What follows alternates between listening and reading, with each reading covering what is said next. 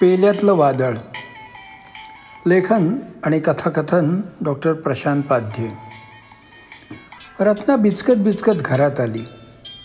कारण दरवाजा उघडणारा तरुण तिच्या ओळखीचा नव्हता. आणि हा आपल्या घरात काय करतोय?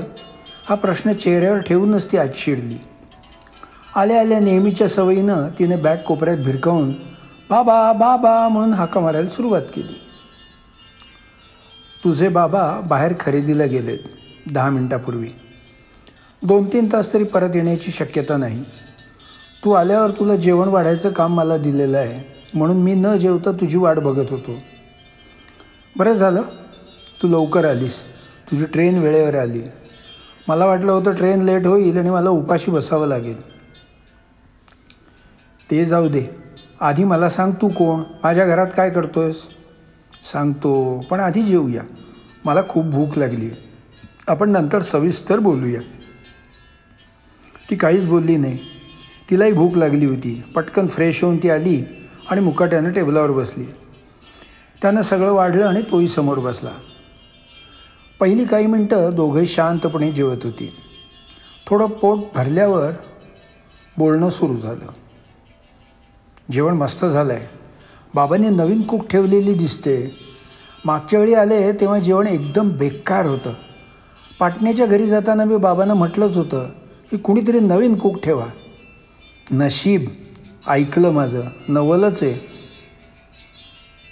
कूक नाही माझ्या आईनं बनवलं आहे ती हातातला हा घास ती हातातला घास हातातच ठेवत त्याच्याकडे पाहतच राहिली. मी मिहीर मिहीर अशोक टोळ. अजूनही ती पाहतच होती. जेव मला आवरायला सांगितलं आहे नंतर. ते करून थोडा वेळ झोपायचं आहे रात्री जागरण झालं आहे प्रवासामुळे. म्हणजे तू हो शालिनी अशोक टोळ ही माझी आई. मी तुझ्या आईला ओळखत नाही पण मला माझ्या बाबांशी बोलायचं आहे आणि मलाही माझ्या आईशी बोलायचं आहे असा कसा परस्पर निर्णय घेते? मला नाही पटलं हे वागणं. सेम इयर मलाही परवा बाबांचा मेसेज मिळाला पण यायला ट्रेन नव्हती. नाहीतर लगेच निघाले असते. असो. जेवणं झाली दोघंही गप्प बसली. तेवढ्यात रत्ना उठली. मी चहा करते. मला दुपारी जेवणानंतर चहा लागतो. तुला पाहिजे काय? हो. चालेल ना. नाहीतरी आईनं झोप उडवलीच आहे. दोन कप चहा बनवून रत्ना घेऊन आली. हे चहा छान बनवलायस हां? आल्याचा वास मस्त वाटतोय. थँक्स बरं तुला कधी कळलं? काल सकाळी. मी लगेच मिळेल ती गाडी पकडली आणि सकाळी दहा वाजता इथे पोचलो व्हॉट्सॲपवर फक्त एका ओळीचा मेसेज अरे ही काय कळवायची पद्धत झाली? मलाही असाच मेसेज आला. बहुतेक दोघांनी ब एकत्र बसूनच पाठवलेला दिसतोय. बरं तुझी आई माझ्या बाबांना कशी ओळखत होती? पूर्वी तिच्या लग्नाच्या वेळी ती दागिने करायला तुमच्या दुकानात गेली होती. त्यावेळी ती घरातले जुने दागिने मोडायला घेऊन गेली होती. दुसऱ्या दुकानात तिला तेच दागिने बावीस कॅरेटचे आहेत आणि वजनात भरपूर घट हे सांगून फसवणूक करायचा प्रयत्न झाला. पण तुझ्या बाबांनी ते तेवीस कॅरेटचे आहेत आणि वजनात बिलकुल घट नाही सांगितलं आणि योग्य ती किंमत दिली. त्यानंतर आईनं पुढे नेहमी तुमच्याच दुकानातून दागिने घेतले. हो. पण माझ्या बाबांना तुझ्या वडिलांच्या निधनाबद्दल कसं कळलं? कारण आई तिचं मंगळसूत्र विकायला गेली होती. आणि त्यावरून बोलता बोलता त्यांना सगळं कळलं. मग आमचं घर आईनं विकलं. तेही तुझ्या वडिलांच्या मदतीनं. त्यांनी तिला खूप चांगली किंमत मिळवून दिली. मला सांग तुला हे लग्न पटलं आहे माझं म्हणशील तर मला हे मुळीच मान्य नाही. मला जराही कल्पना नव्हती की माझ्या अपरोक्ष असं काहीतरी घडतं आहे हे बघ आता मान्य अमान्याचा प्रश्न येतोच कुठे? मलाही याची कल्पना नव्हती. आईचा मेसेज आला तेव्हाच कळलं. मिहीरनं सांगितलं.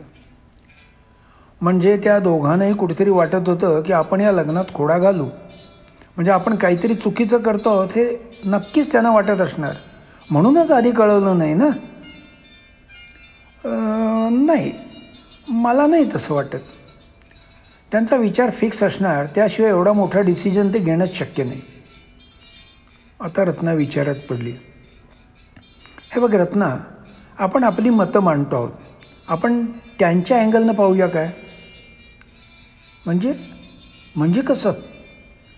जर तू तुझ्या बाबांच्या जागी असतीस आणि मी माझ्या आईच्या जागी असतो तर आपल्याला काय वाटलं असतं? काय वाटायचं? आपण असला विचारच केला नसता? नाही रत्ना आधी तू त्या वयाला पोचायचा प्रयत्न कर. माझी आई पन्नास वर्षाची आहे. तुझे बाबा साधारण पंचावन्न वर्षाचे असणार. नाही चौपन्न वर्षाचे. ठीक आहे. या वयात होणाऱ्या आजारांचा विचार कर. बाबांना ब्लड प्रेशर आहे. कधीकधी चक्करही येते. माझ्या आईला डायबिटीस आहे. ती कधी कधी गोळ्या घ्यायला विसरते तर कधी कधी घेतल्या नाहीत असं समजून दोनदा पण घेते आणि मग साखर खाली जाऊन चक्कर येते. मागे तर ती बेशुद्ध पडली होती एकदा. नशिबानं मी घरात होतो आणि मला डॉक्टरनी अशा वेळी काय करायचं ते आधी सांगून ठेवलेलं होतं. माझ्या बाबांना पण ब्लड प्रेशरमुळे डोळ्यांचा खूप त्रास झाला होता एकदा. त्यांना दिसेनसच झालं होतं. बघूया काय होतं ते म्हणत आठवड्याभर गोळ्याच घेतल्या नव्हत्या त्यांनी. मला डॉक्टरांनी हे सांगितलं तेव्हा मी खूप रागावले बाबांना. पण मी असते पाटण्याला. नेहमी कसं लक्ष ठेवणार त्यांच्यावर? आता एवढे मोठे आहेत ते. त्यांचं त्यांना नको का कळायला? अगं हे बोलायला ठीक आहे. पण हे कधीपासून होतं याचा विचार केलास काय? तसं म्हणशील ना आई गेल्यानंतर चार पाच महिन्यानंतर. आई गेल्यावर तीन महिन्यानंतर मी जॉबच्या निमित्तानं पाटण्याला गेले. आई नेहमी आठवण करून द्यायची त्यांना. मी तेच म्हणतो आहे तुझी आई नव्हती म्हटल्यावर त्यांना कोण आठवण करून देणार? अरे पण आपली काळजी त्याने आपणच नको का घ्यायला? कोण सतत मागे मागे करणार? करेक्ट माझ्या प्रश्नाचं उत्तर तूच दिलंस. हे काम फक्त बायकोच करू शकते. एक वेळ बाबांचं ठीक आहे. पण मग तुझ्या आईनं का लग्न केलं? सांगितलं ना एकटी असल्यावर ती कशाला आपली काळजी घेणार आहे? मी मुंबईला गेल्यावर रोज सकाळी तिला गोळ्यांची आठवण करण्यासाठी फोन करत होतो. पण कधीकधी मीही विसरायचो. एकदा तिने घोळ घातलाच. शेजाऱ्यांनी लगेच हॉस्पिटलमध्ये शिफ्ट केलं आणि मला फोनही केला. पण तरीही मला यायला चार पाच तास तर लागलेच ना. हॉस्पिटलमध्ये लगेच ट्रीटमेंट केली म्हणून ती वाचली. पण हे पुन्हा केव्हाही घडू शकलं असतं? एकटेपणाच्या आजारावर मी किंवा डॉक्टर काय औषध देणार? म्हणजे त्यांनी केलं ते तुला पटतं नाही. मला कळलं नाही की एवढी घाई काय होती. आई साठीपर्यंत थांबू शकली असती. आजकाल काही सिनियर सिटीजन लग्न करतात असं माझ्या पाहण्यात आलं आहे बरोबर. मलाही घाई वाटते. पुरुष साधारणपणे साठ पासष्ट वर्षापर्यंत दुसऱ्या लग्नाचा विचारही करत नाहीत. माझ्या वडिलांनी खूप लवकर डिसिजन घेतलं असं मला वाटतं रत्ना तू लवकर डिसिजन घेतला म्हणालीस त्यावरून मला एका डॉक्टरांचा टी व्हीवरचा इंटरव्ह्यू आठवला. का? त्याने सुचवलं आहे काय की दुसरं लग्न लवकर करू नका? नाही नाही नाही. त्याने लग्नाबद्दल काहीच सांगितलेलं नाही. ते होते ऑर्थोपेडिक सर्जन. त्यांनी सांगितलं की साधारण पन्नास पंचावन्न वर्षानंतर गुडघेदुखी सुरू होते. हळूहळू चालणं अशक्य व्हायला लागतं. डे टू डे कामही करता येत नाहीत. पण माणसं गुडघे बदलण्याचं ऑपरेशन पुढे पुढे ढकलतात आणि जेव्हा अगदी चालताच येत नाही हे लक्षात आलं की मग ऑपरेशन करायचं ठरवतात. पण बऱ्याच वेळी ते अशा वयापर्यंत पोचलेले असतात की त्यांना जोडीला आणखीन दुसऱ्या व्याधी झालेल्या असतात ज्यामुळे त्यांना ऑपरेशनसाठी फिट ठरवताच येत नाही. कधीकधी ऑपरेशन सत्तरीनंतर करायचं ठरवतात आणि त्यानंतर वर्षभरात त्यांचं निधन होतं. थोडक्यात ऑपरेशनचा काहीच फायदा होत नाही. पण हेच त्यांनी त्रास होतो हे कळल्यावर लगेच ऑपरेशन करून घेतलं तर त्यांना बरीच वर्ष त्याचा फायदा मिळू शकतो ना? म्हणजे तू सुचवतोयस की लग्नाच्या बाबतीतही लवकर डिसिजन घेणं योग्य बरोबर? हे बघ आपल्याला पटो न पटो. पण खरं तर खरं तर तेच बरोबर आहे. लग्न केल्यानंतर काही वर्ष तरी आनंदाने उपभोगता येतील? तसं म्हटलं तर तुझं म्हणणं मला पटतंय. जेव्हा ती शरीरानं ठाकठीक असतील तेव्हाच लग्न केलं तर निदान ते एकमेकाला सांभाळू तरी शकतील. काही वर्ष आनंदात घालवू शकतील. दोघंही काही वेळ शांत बसली. त्यांचे बरेचसे मुद्दे मोडीत निघाले होते. मिहीर मी परत चहा करते. तुला हवा आहे ऑफकोर्स ती चहा करायला लागली पण चहा करता करता ती बोलत होती.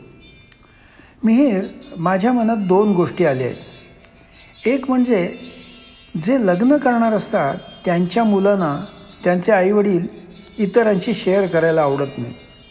किंवा कधीकधी त्यांच्या मुलांना दुसरे आईवडील ॲक्सेप्ट करायला आवडत नाहीत. तू म्हणतेस ते बरोबर आहे. पण माझ्या बाबतीत म्हणशील ना तर मला कसलाच प्रॉब्लेम नाही. मी तुझ्या बाबांना माझे बाबा म्हणून ॲक्सेप्ट करायला तयार आहे. आणि माझी आई तुझी आई झाली म्हणून त्यातही मला कसली अडचण नाही आहे मीरनं स्पष्ट केलं. ग्रेट सेम हिअर मात्र मी माझी खरी आई विसरणार नाही हां? मी सुद्धा. मी सुद्धा माझ्या बाबांना विसरू शकणार नाही आणि त्याची गरजही नाही. मायक्रोसॉफ्टसारखं वेगवेगळी फोल्डर ठेवली म्हणजे झालं. करेक्ट म्हणजे आपल्याला दोघांनाही काहीच ऑब्जेक्शन नाही आहे मग आपणच बदलूया. त्यांना त्यांचं आयुष्य आनंदाने जगू द्या. आपण आपली इश्यू बाजूला ठेवूया. Yes you said it Ratna मी असं करतो. बाहेर जाऊन दोन हार आणि दोन बुके आणतो. येताना काहीतरी मिठाई पण आणतो. तोपर्यंत तू घर जरा ठाकटीक सजव. ओके? मला माहिती आहे घरात रंगीत दिव्यांच्या माळा कुठे ठेवलेल्या आहेत. मीच ठेवले होते गेल्या दिवाळीत मी त्या लावते. आणि सगळ्या उशांची कवरं बदलते. दाराला आंब्याचे टाळे पण लावते. That's like a good girl तो गेला आणि ती कामाला लागली. अर्ध्या पाऊण तासात सगळं घर सजलं होतं. दोघंजण आता आईबाबांची आतुरतेनं वाट बघत होते. त्यांचा विरोध पूर्णपणे मावळला होता. पेल्यातलं वादळ आता शमलं होतं.